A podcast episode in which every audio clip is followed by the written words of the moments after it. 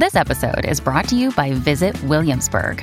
In Williamsburg, Virginia, there's never too much of a good thing. Whether you're a foodie, a golfer, a history buff, a shopaholic, an outdoor enthusiast, or a thrill seeker, you'll find what you came for here and more. So ask yourself, what is it you want? Discover Williamsburg and plan your trip at visitwilliamsburg.com. E adesso un bel caffè finito. Perché rischiare di rimanere senza caffè quando puoi abbonarti a Caffè Borbone? Prezzi vantaggiosi, costi di spedizione inclusi, tante possibilità di personalizzazione e l'abbonamento lo sospendi quando vuoi. Decidi tu la frequenza, la qualità, scegli tra le cialde e capsule compatibili e crea il tuo mix di gusti e miscele. Mai più senza caffè con l'abbonamento Caffè Borbone. Tutte le info su caffèborbone.com. Un messaggio scritto in un forum popolare. Un matrimonio come un altro. Ed un terrificante omicidio che sconvolgerà il web. Benvenuti a Direful Tales. Questo è il caso di Jason in Hell.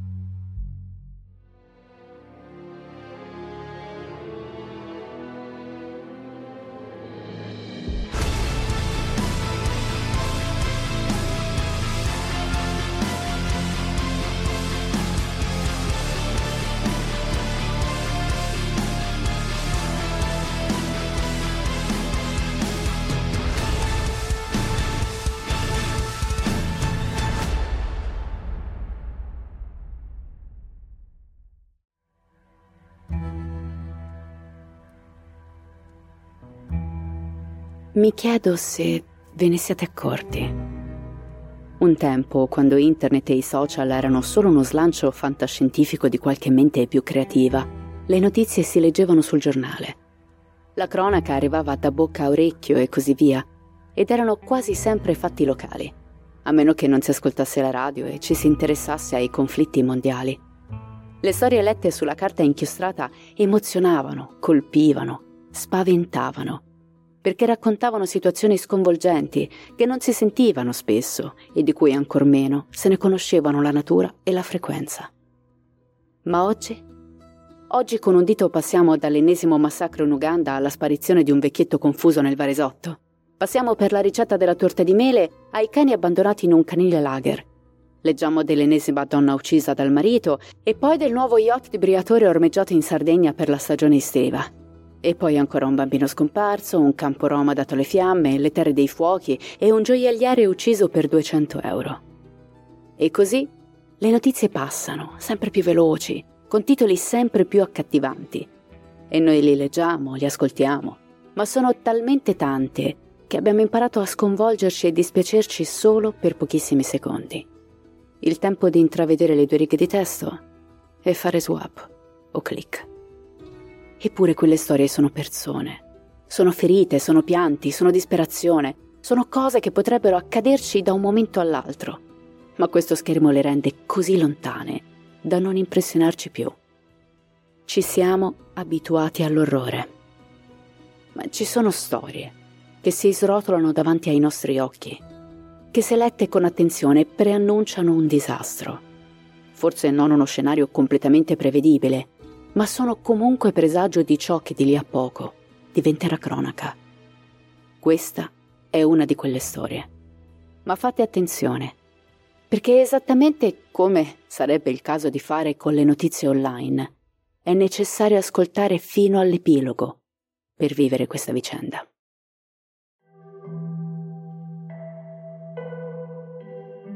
Reddit è classificato come uno dei 20 siti web più popolari al mondo. È un sito di notizie sociali e di discussione che presenta oltre 3 milioni di forum dedicati a un'ampia varietà di argomenti chiamati subreddit. Alla fine del 2016, un utente di nome Jason in Hell si collega. Jason in Hell ha cliccato su un subreddit intitolato Relationship Advice, consigli sulle relazioni dalla sua creazione nel giugno del 2009, il subreddit ha accumulato 6 milioni di membri. Avete bisogno di aiuto per la vostra relazione? Che si tratti di romanticismo, amicizia, famiglia, colleghi di lavoro o interazione umana di base, siamo qui per aiutarvi. I Redditors usano il forum per postare i loro problemi di relazioni nella vita reale, chiedendo consigli ad altri utenti che offrono la loro guida e il loro sostegno nei commenti. I post variano da piccole incomprensioni, a volte comiche, a situazioni più serie. Qualcuno chiede come superare la gelosia che prova nei confronti di un fratello di successo, altri esprimono devastazione o sollievo per una rottura. A volte vengono affrontati argomenti pesanti e i commentatori, forti dell'anonimato, spesso adottano un approccio duro e amorevole nel fornire consigli. In alcuni casi chi scrive per chiedere consiglio torna dopo settimane o mesi sul subreddit per fornire un aggiornamento sul successo o meno dei consigli ricevuti dalla comunità. Jason Inell pubblica un post sui consigli per le relazioni sentimentali, intitolato Sto facendo fatica ad accettare che mia moglie mi abbia tradito con il nostro vicino. Nel contenuto del post si presenta dicendo di avere 30 anni, ma non aggiunge nessun altro dettaglio personale, come previsto dalla regola del forum che vieta espressamente di divulgare nomi o indirizzi privati. Ho scoperto che mia moglie mi tradiva più di un anno fa sono rimasto con lei per il bene dei nostri figli, ma non riesco a togliermelo dalla testa. Jason racconta di come questa situazione si sia creata ben 476 giorni prima di pubblicare su Reddit. Sai il numero esatto di giorni perché ogni volta che si sorprende a pensare all'infedeltà della moglie, cerca di rassicurarsi, pensando sono passati solo X giorni, forse domani non ci penserò più. La storia di Jason inizia nel maggio del 2015. Aveva appena iniziato un nuovo progetto importante al lavoro, che lo impegna più di 60 ore alla settimana. Durante questo periodo di stress, Jason ha notato che sua moglie, di 29 anni, ha aggiunto una password al proprio cellulare. Insospettito ha affrontato la cosa con lei, la quale gli ha risposto che era tutto ok, niente di sospetto. Semplicemente stava organizzando una sorpresa per la festa del papà e non voleva che lui scoprisse cosa stesse architettando come regalo. Passa una settimana. Quando la moglie torna da Jason a capo chino, dicendogli di sentirsi in colpa per avergli tenuto segreto il regalo e averlo fatto preoccupare. Rivela così al marito di aver assunto il vicino di casa, un appaltatore 51enne, per fargli costruire un bellissimo ufficio nello studio dell'abitazione. A Jason però qualcosa non quadra. È insieme alla moglie da sei anni e mai una volta la donna gli ha rivelato di sentirsi in colpa per qualcosa. Passano i giorni e gli atteggiamenti della moglie diventano sempre più strani. L'uso del cellulare diventa sempre più frequente e ogni tanto la scopre a nascondere un sorriso timido mentre batte con le dita sottili sullo schermo. Jason le chiede cosa stia facendo ma lei, come risvegliata dal torpore, taglia corto con un distratto Niente, riponendo velocemente il dispositivo. Una mattina, Jason attende che la moglie entri in doccia.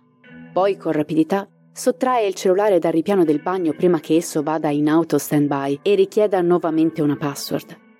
L'uomo con il cuore in gola controlla i messaggi sul telefono. Apre la chat con il vicino appaltatore e legge l'ultimo invio da parte della moglie. Sono tutta coperta di panna glassata. Vuoi venire a leccarmi? A Jason gira la testa. Non ci sono altri messaggi prima di questo così esplicito. L'uomo scoprirà che la moglie ha impostato il telefono in modo che cancelli automaticamente i contenuti delle chat dopo un tot di tempo.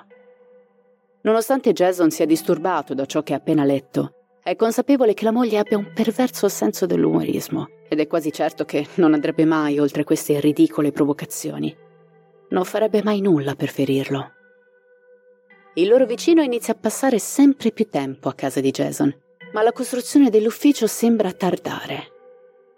Consumato da una paranoia crescente, Jason inizia a controllare la posizione della moglie tramite il GPS incorporato del suo cellulare che se attivato conserva un registro dettagliato di ogni luogo in cui il dispositivo si è trovato. Jason ha installato questa app di nascosto. A giugno, quando con la scusa di dover installare un antivirus sul cellulare della donna, ha in realtà scaricato un software antifurto che permette di attivare da remoto il GPS del telefono così da leggere tutti i messaggi di testo inviati e ricevuti dal suo computer. Il giorno successivo, Jason monitora il telefono della moglie dal suo computer al lavoro.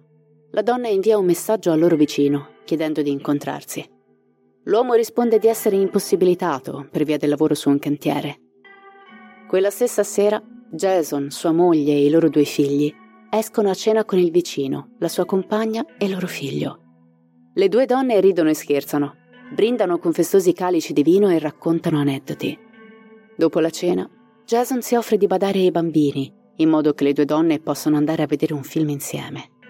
Le due ringraziano e si allontanano a braccetto spensierate, mentre i due mariti, con i rispettivi figli, si avviano verso l'abitazione di Jason.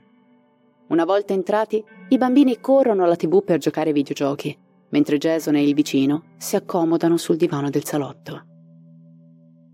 Senza dare nell'occhio, Jason controlla dal proprio telefono l'attività del cellulare della moglie. E i messaggi al vicino iniziano ad arrivare. Messaggi espliciti, dove la donna descrive gli atti sessuali che vorrebbe compiere sull'uomo. Dopodiché invia una foto decisamente provocante, scattata nel bagno del cinema. I due si scambiano messaggi avanti e indietro, organizzando il momento giusto per poter far sesso. Decidono per lunedì mattina, appena Jason sarà andato al lavoro. L'uomo riesce a malapena a contenere la calma mentre spia in tempo reale quel bastardo seduto di fronte a lui, che gliela fa alle spalle con sua moglie. Quando i due amanti scrivono di amarsi, Jason è così sconvolto che quasi salta giù dal divano per picchiare il vicino senza rimorso, ma mordendosi la lingua riesce ancora una volta a contenere le emozioni. Sei la mia ragazza ora, scrive il vicino all'amante. Lo sono sempre stata, risponde lei. E sempre lo sarai, conclude l'uomo. Quando le due donne tornano dal cinema, Jason chiede loro gentilmente di sedersi. Poi dice ai bambini di andare nella stanza del figlio a giocare e di chiudere la porta. Una volta che solo gli adulti restano in salotto, Jason guarda sua moglie e il vicino. Così, voi due vi amate, dico bene? La reazione viene descritta dall'uomo come agitata e di totale negazione. Quando Jason mostra i messaggi alla moglie mandati quella notte, la donna cede, ammettendo di averli inviati, ma aggiunge che non era mai successo prima. È la prima volta che le loro interazioni si spingono così in là. E non gli hai mai mandato foto di te nuda? No, certo che no, risponde la donna. Jason, cercando di nascondere il tremolio nervoso, mostra la foto esplicita che la donna si era scattata nel bagno del cinema poche ore prima. Avete scopato? No, no, rispondono i due amanti quasi all'unisono. L'uomo, per quanto ferito, non ha modo di provare il contrario. E con sua grande sorpresa, la fidanzata del vicino si mostra decisamente più indulgente e comprensiva affermando che quella scappatella non può essere una cosa seria se i loro rispettivi partner non hanno fatto sesso. Avanti, Jason.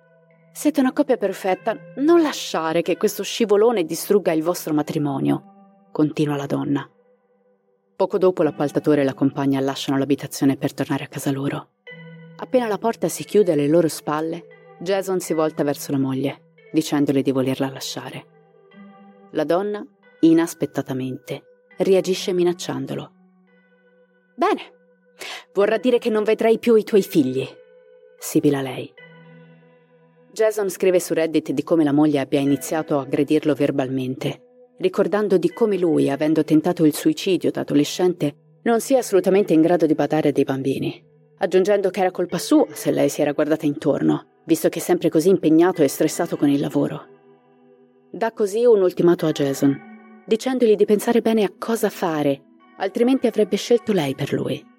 La coppia passa la notte a litigare, rincorrendo il sonno in letti separati, senza giungere a una risoluzione della vicenda. La lite continua durante il fine settimana, finché alla fine i due decidono di separarsi temporaneamente per capire cosa vogliono davvero. Il lunedì mattina Jason è in riunione di lavoro, quando riceve un messaggio dalla moglie. Gli dice di aver spiegato la situazione ai figli che i piccoli sono sconvolti e vuole che il marito parli con loro.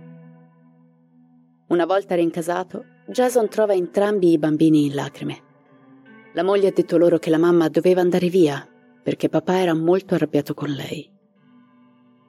Il figlio maschio vuole vivere con il padre, ma la donna gli ha detto che non è possibile, portando il bambino a credere che papà fosse arrabbiato anche con lui. Jason si rende conto che sua moglie è pronta a far passare l'inferno ai propri figli se lui si azzarderà a chiedere il divorzio. Così ingoia il proprio dolore e le dice di restare. La donna acconsente, ma pretende che il marito chieda scusa al vicino per il bene dei bambini, che sono molto amici con i figli dell'appaltatore. Jason ha il voltastomaco all'idea. Lui stesso ha molti difetti, questo è sicuro, ma farebbe qualunque cosa per i suoi piccoli. Anche comportarsi civilmente in circostanze così angoscianti ed emotivamente invalidanti. Dopo questo episodio le cose si sistemano, o almeno in apparenza. Come desiderato dalla donna, tutto sembra filare liscio. Ma Jason è costantemente tormentato dai pensieri sull'infedeltà della moglie.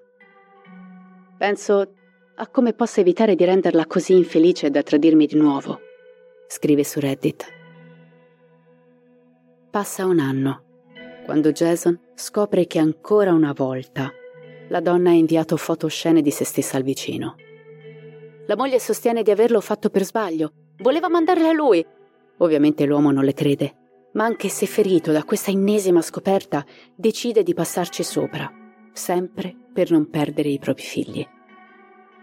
Jason conclude il suo post su Reddit scrivendo che le cose si sono calmate da circa quattro mesi, ma lui continua a pensarci continuamente. So che può sembrare stupido, ma è come se il mio cervello avesse una parte che si rifiuta di spegnersi. Ero abituata a usare questa cosa a mio vantaggio in passato, per risolvere i problemi di programmazione, e questo mi ha reso molto bravo nel mio lavoro. Ma da quando è successo questo casino, l'unica cosa a cui penso è lei, e lui, e se ho fatto la cosa giusta. Le mie prestazioni lavorative ne hanno risentito e mi sento come se non dormissi da mesi. Ho paura che dopo tutto questo tempo e il fatto che l'ho implorata di tornare, dirle che mi sono meritato il divorzio possa solo renderla più vendicativa verso di me e i nostri figli. Di questa cosa non ne ho mai parlato con nessuno. Ho provato a confidarmi con un amico, ma il suo consiglio è stato riporre la mia fiducia in Dio, il che non è molto consolatorio per me. Sono ateo quindi non ho idea di cosa fare con i miei sentimenti e di come andare avanti.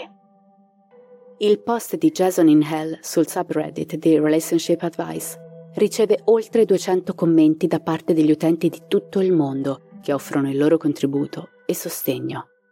Il commento con il più alto numero di like è scritto da qualcuno con il nome utente Monsieur Le Dude. Consiglia a Jason in Hell di non affrontare la situazione da solo e di rivolgersi a un avvocato il prima possibile non farete alcun favore ai vostri figli rimanendo in un matrimonio che ora è fondato su bugie, infedeltà e prepotenza, scrive l'utente. Altri commentatori concordano sul fatto che Jason dovrebbe procurarsi un avvocato e divorziare dalla moglie. Molti si dimostrano indignati per la sua volontà di placarla, scusandosi con l'uomo con cui ha avuto una relazione, addirittura pregandola di restare. Un utente pone l'attenzione sul comportamento della donna e sulle sue bassezze manipolatorie. Altri danno consigli a Jason su come orientarsi in caso si ritrovi a dover lottare per la custodia dei figli. L'utente 212 Mustang GT scrive I figli di questo tizio un giorno capiranno i sacrifici che sta facendo nella sua stessa vita per mantenerli ignorantemente felici. Un altro scrive Per favore, ricordati che vali molto. Buona fortuna a te e ai tuoi figli. Quasi una settimana dopo il post iniziale, Jason in Hell ricompare sul subreddit in un breve aggiornamento intitolato Sto seguendo i vostri consigli. Jason rivela che la moglie si rifiuta di voler sistemare il matrimonio oltre le apparenze e di non avere alcuna intenzione di vedere un terapista di coppia. Ho intenzione di tirar fuori me stesso e i miei figli da questa situazione. Incontrerò un avvocato la prossima settimana. Grazie a tutti per avermi aiutato a capire fino a che punto sono arrivato. Questo aggiornamento di Jason riceve solo 20 commenti. Tutti gli utenti sono estremamente positivi e lo rassicurano sul fatto che stia facendo la cosa giusta. Monsieur Ladieu, che aveva incoraggiato Jason a rivolgersi a un avvocato nel post iniziale, scrive Buon per te e buona fortuna. Ricorda che la vita dall'altra parte di tutto questo sarà di gran lunga migliore, sia per te che per i tuoi bambini. Questa speranza ti fa andare avanti quando le cose si fanno difficili. Jason e Brandy Wally sono stati fidanzati per due anni prima di legarsi nel 2009 e nello stesso anno è nato il loro primo figlio, di nome Tyler. Poi, nel 2013, la coppia ha dato il benvenuto alla seconda figlia, una splendida bambina, di nome Charlie. Jason e Brandy erano d'accordo sul fatto che avrebbero sempre messo i loro figli al primo posto, anche nel loro matrimonio. La famiglia vive nella piccola città del Midwest di Darlington, nell'Indiana, con una popolazione di meno di mille abitanti. Mercoledì 16 novembre 2016 è una giornata tipica per la famiglia. Jason è andato al suo lavoro di ingegnere informatico, mentre Brandy ha preso Tyler di 7 anni e Charlie di 3 per trascorrere la giornata con la nonna. La sera assistono al saggio di danza di Charlie prima di tornare a casa per la cena. Brandy va da Walmart a comprare degli scovolini per un progetto a cui Tyler sta lavorando per la scuola. Quando rincasa, si unisce al marito per giocare con i figli in salotto.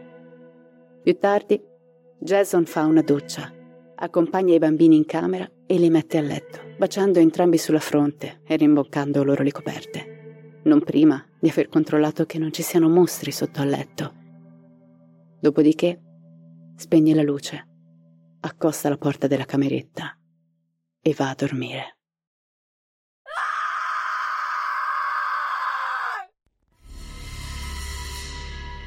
Jason apre gli occhi di soprassalto. La sveglia sul comodino segna le 5 del mattino, ma è il grido proveniente dal piano di sopra a farlo scattare fuori dal letto. Sale con rapidità le scale, riconosce che a gridare è la moglie. Trova la suocera, che piange disperatamente vicino a lei. Brandy sanguina copiosamente da una ferita al collo. Ora non potrai più portarmi via i miei figli. Sibila la donna mentre il sangue zampilla. Stop. Riavvolgi. Torniamo indietro. Riavvolgiamo il nastro, ma solo di pochi minuti. Sono le 4.45 del mattino, quando al 911 arriva questa chiamata. Montgomery County 911, where's your emergency? I just stabbed myself and I killed my two children. You stabbed yourself and killed your two children? Mm-hmm. Okay, and what's your name? Brandy Worley. And where are they where are the children at? In my daughter's room on the In- floor. In your daughter's room on the floor? Okay. And and what caused you to do this today? My husband wanted a divorce and wanted to take my kid. I won't let him have my kid. Okay, and how old are your children? Seven and three. Okay. And where did you stab yourself at? In the neck. Okay. Are you bleeding? Yeah, there's blood everywhere. Okay, and where are you at? In my living room. You're in their living room? Mm-hmm. Okay, and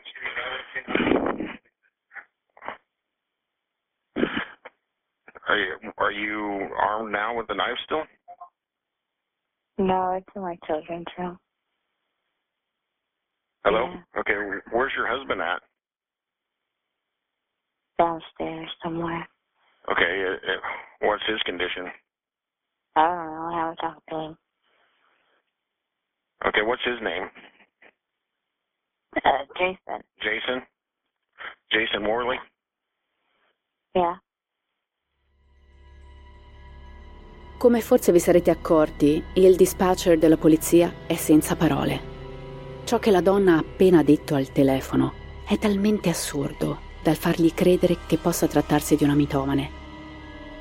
La voce femminile è di Brandy.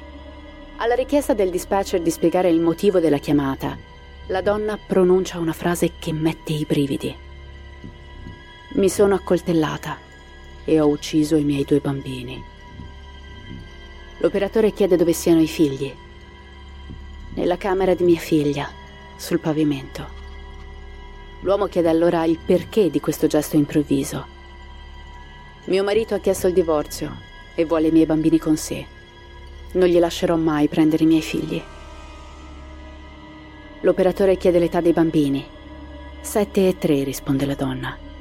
Alla domanda se stia sanguinando, Brandy risponde che c'è sangue ovunque. A questo punto l'operatore è in difficoltà. Chiede alla donna dove si trovi. In salotto. Ha ancora il coltello con sé? chiede lui. No, è nella camera dei miei figli. E dov'è suo marito? Da qualche parte nello scantinato. E le sue condizioni? Non lo so. Non l'ho visto, risponde lei.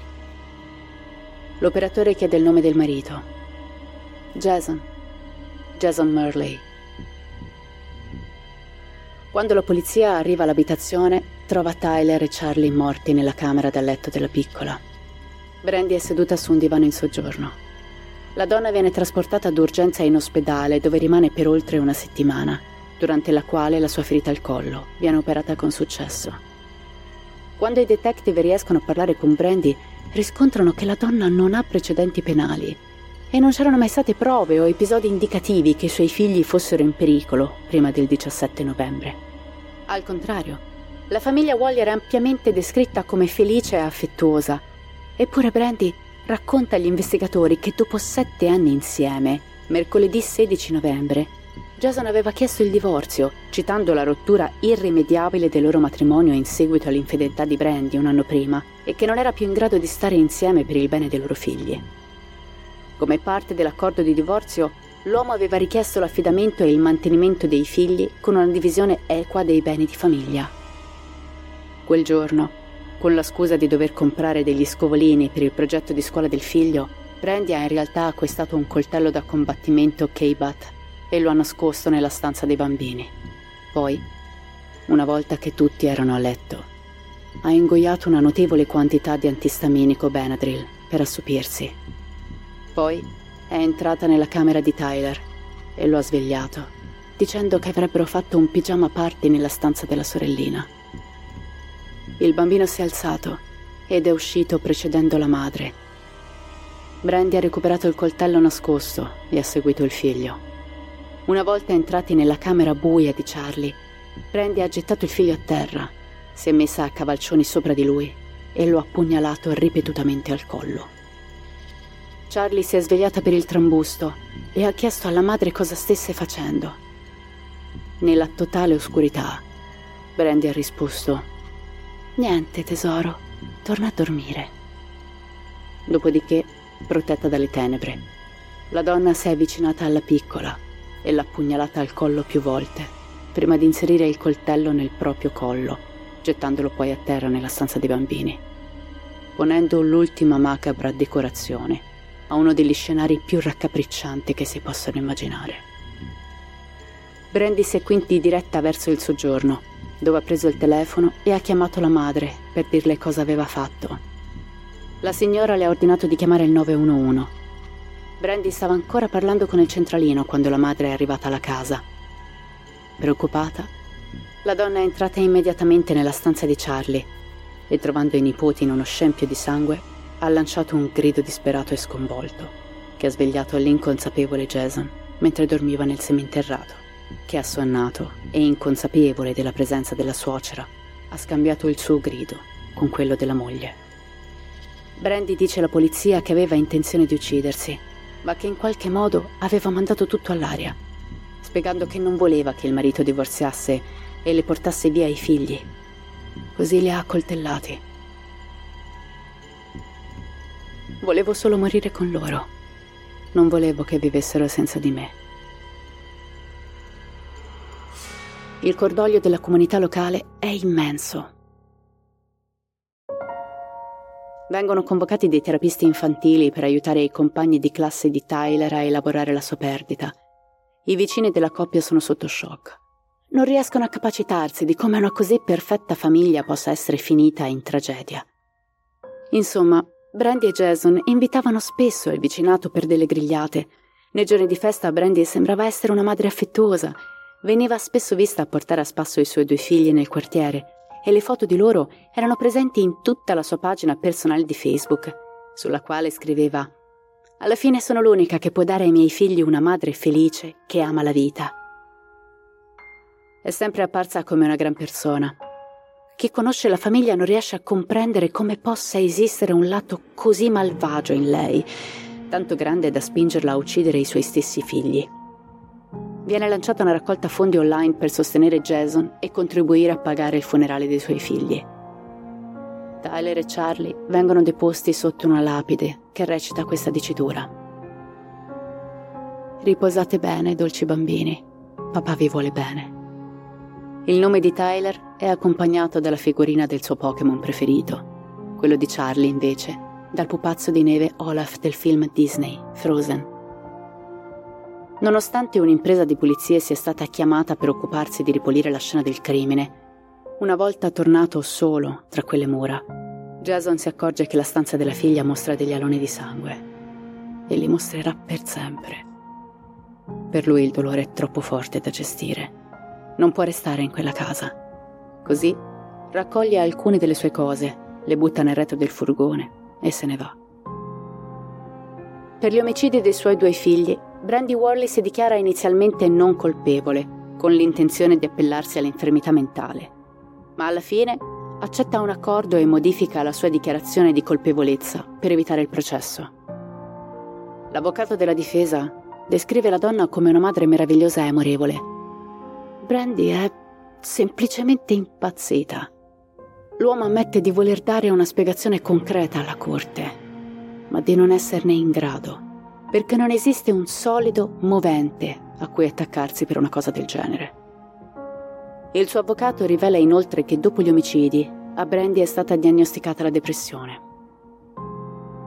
Nel 2018 Jason Worley sale al banco dei testimoni durante l'udienza di condanna di Brandy. L'uomo, commosso, dice alla corte che i suoi figli erano la sua vita. Ha descritto Tyler di sette anni come affettuoso, amante dello sport il tipo di bambino che poteva entrare in una stanza di estranei e uscirne con 29 amici. Di Charlie invece racconta che aveva un gran carattere. Amava vestirsi bene e non usciva di casa senza trecce o un fiocco nei capelli. Poi però l'uomo crolla.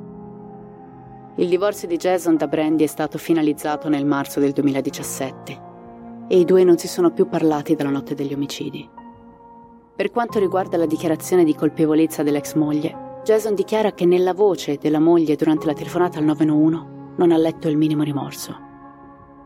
Quando gli viene chiesto quale pena avrebbe voluto infliggere a Brandy, Jason risponde: Tutto ciò che voglio e che ho sempre voluto è che lei sparisca dalla mia vista, e dalla mia mente, e dalla mia vita, in modo da poter andare avanti dopo tutto questo orrore. Dopo essere rimasto seduto in silenzio per quattro minuti, il giudice condanna Brandy Worley a un totale di 120 anni di prigione per gli omicidi di Tyler e Charlie. Cinque anni fa, Jason è tornato su Reddit e ha lasciato un ultimo importante messaggio. Credo che la prima domanda a cui rispondere sia come sto. E direi che sto bene. Capitano delle giornate più difficili, ma credo che sia comprensibile. È importante che io, o chiunque stia attraversando un momento difficile, continui ad avvalermi del sostegno di amici e familiari e di una buona capacità di affrontare le situazioni per non lasciarmi sconfiggere completamente. Non mentirò. Ho lottato per arrivare al punto in cui sono adesso. Per qualche tempo mi sono rifiutato di dormire, sia per la paura di ciò che avrei trovato al risveglio, sia per gli incubi che avrei sicuramente fatto. Per un certo periodo ho fatto uso di alcol per dormire. Ma la mia famiglia mi ha amato abbastanza da togliermelo prima che diventasse un'abitudine dannosa e permanente. Sono stato ricoverato in ospedale perché ho pensato di porre fine alla mia vita, perché mi mancavano così tanto i miei figli. Ho imparato che non bisogna mai vergognarsi della propria salute mentale e che rifiutarsi di andare in terapia non fa che peggiorare la situazione. Abbiamo provato tutti ma se voi o una persona a voi cara siete in difficoltà, cercate subito assistenza. La vostra vita è troppo importante per buttarla via in un momento di debolezza. Rimandando le cure ho fatto sì che tutto il resto della mia vita ne risentisse. Ho perso il lavoro, mi sono chiuso in casa. Ma non preoccupatevi, Da dicembre ho ripreso a lavorare e ho quasi recuperato la mia posizione e il mio stipendio di prima. Quindi sto bene ora, non ho bisogno di niente. La seconda domanda è come mi sento riguardo alla sentenza. È più difficile rispondere perché comunque sia, la sentenza non mi restituirà i miei bambini. Se penso che avrebbe dovuto ricevere la pena di morte, no, non lo penso. Lei voleva morire e dopo nove anni in cui gli ho dato quello che voleva quando lo voleva, non gli avrei dato più niente. Se penso che l'ergastolo avrà qualche effetto su di lei, onestamente non lo so. Una cosa che ha sempre sottolineato per tutto il tempo in cui l'ho conosciuta è che ha vissuto la sua vita senza rimpianti. Anche dopo che l'ho scoperta a tradirmi, ha continuato a dire che non aveva rimpianti. Per quanto riguarda gli ex suoceri, continuano ad essere un problema ancora oggi. Poco dopo l'accaduto hanno cambiato la serratura della casa che avevo affittato con i miei beni ancora all'interno. Dopo aver cercato di negoziare civilmente la restituzione della proprietà, mi è stato chiesto di coinvolgere le forze dell'ordine e questa è una battaglia legale ancora in corso. Un membro della famiglia mi ha accusato di aver rubato una proprietà che avevo acquistato da loro prima della morte dei bambini e ha minacciato di agire contro di me se non avessi pagato il doppio di quanto avevo già pagato a loro. Ho avvisato le autorità e per quanto ne so la questione è risolta continuano a rendere difficile la visita alla tomba dei miei figli. Durante l'anniversario di un anno si sono seduti nel loro furgone e mi hanno osservato per tutto il tempo che sono rimasto lì. Per questo motivo non visito la tomba tanto spesso quanto vorrei. Se posso lasciarvi una cosa che ho imparato in tutto questo, è che dovreste sempre trovare il tempo per stare con le persone che amate. Non importa se vi chiedono di leggere il piccolo cucciolo per la milionesima volta o se vi chiedono di giocare a Smash Bros, anche se sapete entrambi che vi batteranno ogni volta. Fatelo. E basta. Perché non saprete mai quale sarà l'ultima volta. Assicuratevi sempre che sappiano quanto li amate. Io ho avuto la fortuna che l'ultima cosa che i miei figli mi hanno sentito dire è stata vi voglio bene. Buonanotte. Ci vediamo domani. È con questo coraggioso messaggio carico di amore che io vi do il bentornati ai regolari appuntamenti con il True Crime di Direful Tales. Ci avventuriamo verso l'autunno pronti ad affrontare tantissimi nuovi casi insieme. Come sempre ci trovate su Instagram dove siamo molto attivi e su Facebook con la pagina e il gruppo privato. Io vi ringrazio per la compagnia e vi aspetto al prossimo episodio. E come sempre, restate spaventati.